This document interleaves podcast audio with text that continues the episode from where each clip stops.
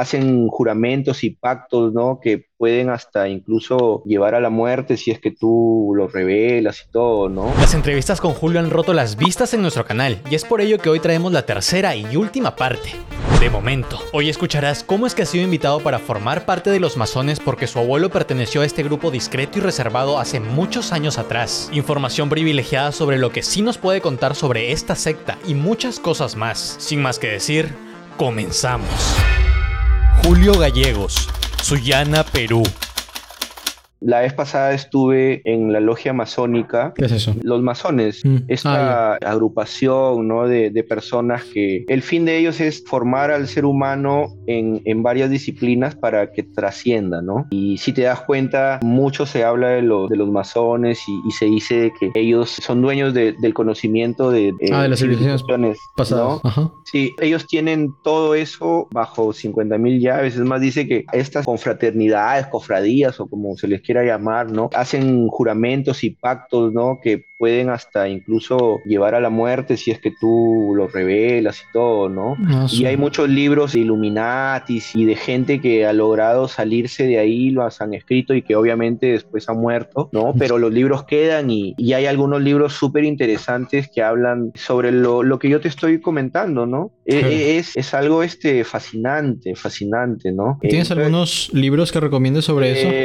Eh, sí, justamente en las lecturas que este, me enviaron, porque cuando tú entras a, a ver qué es lo que pasa en la logia masónica, te envían varios libros para que los leas y trates tú de, de comparar, pues, ¿no? Lo que tú ya sabes con, con- con lo que han escrito estas personas, ¿no? Que generalmente son gente de, de la misma cofradía que sacan libros y te explican como una visión del mundo que, que solamente la, la saben ellos y que la comparten, obviamente comparten hasta cierto punto. pues, Claro, ¿no? justo eso, eso te iba a decir. Sí, no, no, no es que te revelen todo eso, petón, porque ocurriría pues una catástrofe, un- Claro. una revolución cultural, ¿no? Entonces te dan así como decir por cucharitas como para que tú vayas asimilando de a poco, ¿no? Y es lo que también está haciendo actualmente algunos grupos que quizás nosotros no nos demos cuenta, pero todo este tema de Marvel, de Hollywood y de libros que, que hablan de, de muchas cosas que, que a veces no supone que puedan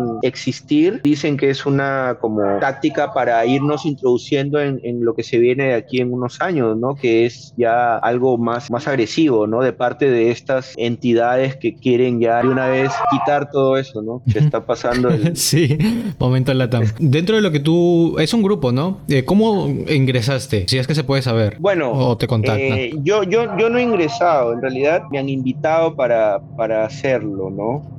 En realidad todavía estoy masticándolo, pensando, porque obviamente es una decisión importante pertenecer a esta institución, ¿no? ¿Y por qué me contactaron? Porque mi abuelo perteneció a, Así. a la logia masónica. Mi abuelo escaló varios grados en la logia, ¿no? Fue venerable maestro en Piura, ¿no? Porque en Piura sabías que hay una logia también. No sabía. Sí, sí, sí. Sino que ellos son súper perfil bajo, ¿no? Claro, me Acá en, acá en Sullana existe una logia desde los años 60, ¿no? Y mi abuelo fue uno de los fundadores, ¿no? Y él justamente le interesaban estos temas, ¿no? Yo he leído libros de él de muy pequeño. Este, ¿De tu abuelo? Pero lo- no, bueno, él no los escribía, pero eran libros de, de la logia, ¿no? Ah, ya, que tenía... Por ahí como, sí, que tenía él, ¿no? Y bueno, hay toda una ceremonia, ellos se reúnen cada cierto tiempo y, y desarrollan este, un estudio concienzudo de, libros. El Kibalión, por ejemplo, es, es un libro que ellos lo conocen al revés y al derecho, ¿no?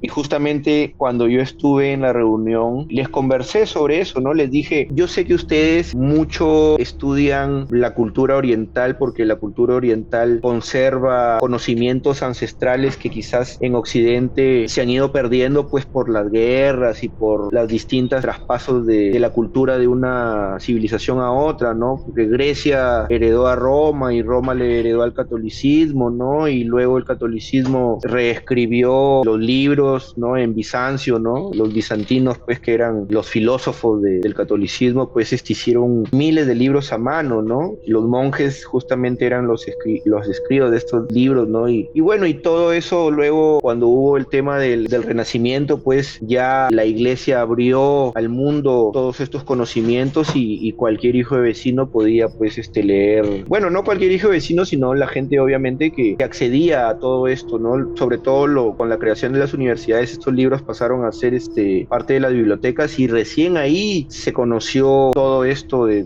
de Roma, Grecia y quizás mucho antes, ¿no? Pero en la cultura oriental no, como la cultura oriental este, siempre ha permanecido en un solo dueño, los brahmanes, la, los, los hindúes, ¿por qué crees que tú en la India ves gente que, que según la ciencia hace cosas que no tienen explicación, ¿no? Pero para ellos es muy normal evitar o estar en ayuno durante días, ¿no? No comer, no tomar agua, ¿no? O sea, y esto de acá, ¿qué me decía este, el, el gran maestre, ¿no? De la logia, me decía, te voy a enviar un libro para que sepas que el tema de, de la cultura occidental y la cultura oriental no es como tú lo crees. Y efectivamente me, me, envió el libro, se llama el libro negro de la francmasonería, que es una facción de, de, de, la masonería, ¿no? Que es como se conoce a la francmasonería, en, a los masones en todo el mundo, ¿no? Los francmasones. Lo que habla este señor es que dice que la verdadera cultura esta espiritual, de superación, de trascendencia, se originó en Occidente, pero que porque había todo este, porque tú sabes que Occidente ha sufrido muchos cambios, ¿no? Revoluciones, claro. guerras, ¿no? Entonces dice que toda esta cultura fue depositada en, Asia, en, en, Oriente, ¿no? Y que después de eso, Oriente pasó a ser como el guardián, ¿no? Pero según lo que, lo que yo he leído en el libro, es que todo tiene origen en Occidente, ¿no? No sé qué tan, qué tan cierto puede ser eso, ¿no? Pero alguna vez yo leí y es algo que yo siempre comento, ¿no? Hay un libro de un estudioso, antropólogo estadounidense que hablaba sobre que el Perú había sido el origen de la civilización a nivel mundial, ¿no? Que aquí nació todo en Perú y que luego se comenzó a expandir al norte y que luego fue este, Europa y que de Europa pasó a, a Oriente. ¿Ah, ¿Sí? ¿no?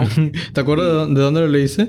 Lo leí hace años, años, años. Estaba en la universidad. Era un librito que entre muchas cosas hablaba sobre el paraíso había estado en Perú. Creo que sí también he escuchado lo mismo. En Perú se habían dado las primeras señales de, de civilización, que obviamente podría ser cierto porque hoy en día Caral es una de las civilizaciones con mayor antigüedad que todas las civilizaciones del continente americano. Es una civilización antiquísima, antiquísima, antiquísima. Y otra de las civilizaciones que también es emblemática es la, la de Tiahuanaco. Son esas dos civilizaciones, como decir, las civilizaciones madres. O sea, si tú buscas más atrás de eso ya no hay. Y son civilizaciones que son de miles de años antes, en donde si lo comparas con otras civilizaciones del mundo, estas civilizaciones son quizás las más antiguas, ¿no? Comparados con los babilonios, que dicen que fue la cuna de la civilización, pero bueno, lo que pasa que hay un problema grande, que muchos arqueólogos no han venido a Perú a, a comprobar estas teorías, ¿no? Claro. Y entonces ese es, ese es el, el, el, problema, ¿no? Más se enfocan en ir a, a otros sitios que, que, si yo creo vinieran estos señores a estudiar acá, creo que tendríamos este, otra historia contada, ¿no? Otra historia universal contada. Pero bueno, el Perú siempre pues dando las posibilidades para, para mejorar en cultura. ¿no? Estas historias son posibles por tener un gran soporte tanto para mi equipo como para mis ideas, y es este escritorio. Si eres de Perú y eres gamer, podcaster, trabajas en casa o simplemente quieres un escritorio de puta madre como este, Modo Gamer es la mejor opción. Sígalos en Instagram, están cerca de los 20.000 seguidores. Les dejaré sus redes en la descripción. Continuamos. Claro, ah, su, es que qué interesante todo lo que has contado. Ha sido una entrevista larga en la que hemos hablado de distintos temas y a mí obviamente razón por la que tengo este podcast es porque me encanta escuchar, por eso es que también suelo interrumpir de vez en cuando, porque parte de, del conocimiento está también en escuchar, saber aprender, aprender a escuchar, escuchar sobre todo para poder ampliar el conocimiento. Sí, Entonces, sí. nada, muchísimas gracias por contarme todo esto. Han habido muchas cosas en las que hemos coincidido, muchas cosas que hemos ampliado y la verdad que ha sido una locura. Creo que incluso, bueno, como te comentaba, probablemente tengamos una entrevista más para el qué pasó después, cómo es que se intensificó algo que ya ya tenías las presencias de entidades en tus sueños que se intensificó después de tener esta experiencia en la que se te contó un poco más sobre este conocimiento, sobre bien otros planetas, sobre cómo es que funciona el mundo, qué es lo que hay realmente, realmente en el mundo. Así que nada, ¿quieres decir algo, algo que quieras compartir en plan que te sigan en tal lado, compartir algo? Aquí este espacio te puede servir si es que de algo Genial. te sirve. Genial. Primero agradecerte por, por la ventana, ¿no? Sé que tu podcast la rompe, ¿no? Y, y me da mucho gusto porque cuando yo te conocí justo estabas recién empezando con esto, ¿no? Bueno, contando tus historias, ¿no? Y cuando vi tu publicación en, en WhatsApp, en tu estado, me inscribí, ¿no? Fui a verlo y me inscribí. Y hay varias historias que me han gustado, ¿no? He seguido, la forma como lo, lo narras es muy lírico, ¿no? Muy este, expresivo, ¿no? Y en realidad es muy divertido y bueno, y la idea es también aprender un poquito más sobre este tema, ¿no? Y como te digo, yo estos temas no los converso mucho con nadie, ¿no? Porque tengo mis reservas, porque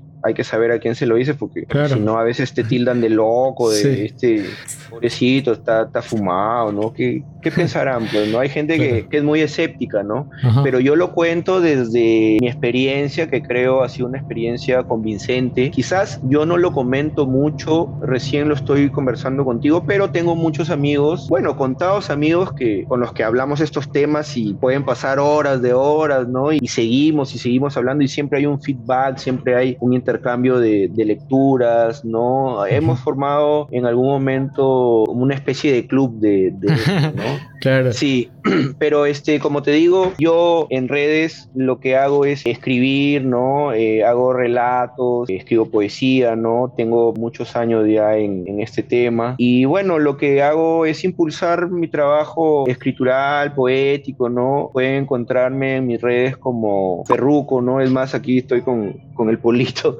Con la merch.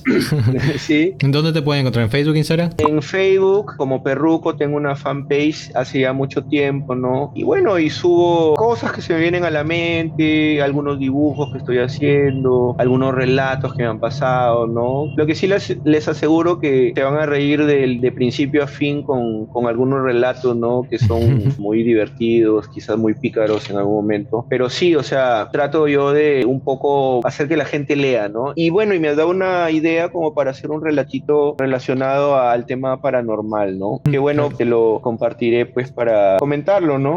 Ujú. El siguiente podcast, si Dios quiere, va a tratar ya de- del tema de... Claro, de los sueños macabros, versión 2. Sí, de los sueños macabros. Y de verdad que te vas a quedar así con la boca abierta porque no solamente me pasó a mí, sino le pasó como a tres personas que cuentan lo mismo por haber dormido en esa misma cama. Pucha, ¿tú crees que puedo dormir yo en hoteles? Ah, su. Tengo unas pesadillas terribles. ¿Qué tipo de pesadillas? De que se me presenta alguien y me quiere matar o que me ahorcan. Y, y clarito, los veo, lo siento, ¿no? Entonces, pucha, Ah, son, son pesadillas palpables. Sí, sí, o sea, Es de- incluso he amanecido yo con el dolor Con y con, la- con los marcas. signos de, con las marcas. Ah, su.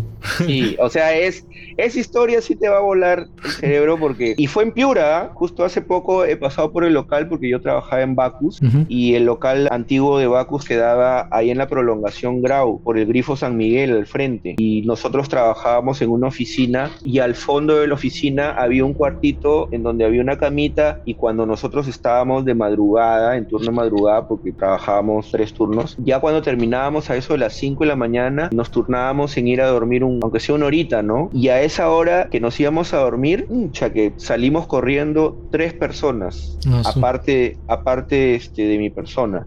¿no? Y todos describían lo mismo, ¿no? Pero eso ya te lo cuento después para no... Sí, Ya, ti- ya tienen ¿no? acá la, la premisa de lo que va a tratar. Sí, Está interesante. Sí. Bueno, Julio, muchísimas gracias Sí. por, por comentarme esto. y Ha sido un gusto poder, poder escucharte, que me compartas esto. Estaba muy interesante. Muchas gracias y éxitos pues en Punto Muerto. Muchísimas Gracias. gracias. ¿Te gustaría escuchar estas historias de cuentos macabros que nos de comentar? A mí la verdad me pareció bastante impactante porque si no sabes, nuestro primer libro abordará los episodios 18 al 22, que justo tratan sobre sueños macabros completamente lúcidos. Son unas historias increíbles y es por ello que estarán en nuestra primera edición. Ahora, escuchar esto que es muy similar me ha dejado con muchas ganas de escuchar estas historias. Si a ti también, comparte para llegar a más y si alcanzamos la meta de mil likes, coordinaré con Julio para una nueva entrevista y nos cuente a detalle todo lo que ha vivido. Coméntame si deseas escuchar estas historias en formato entrevista o con una narrativa y efectos de sonido inmersivos como lo hacemos en la mayoría de nuestras historias. Si eres nuevo o nueva, te invito a visitar nuestro canal, ya que tenemos actualmente 80 historias que sé que te harán erizar cada parte de tu cuerpo. No olvides tus audífonos para disfrutarlos a una mejor calidad. Esto ha sido todo por hoy. Nos vemos en una próxima madrugada.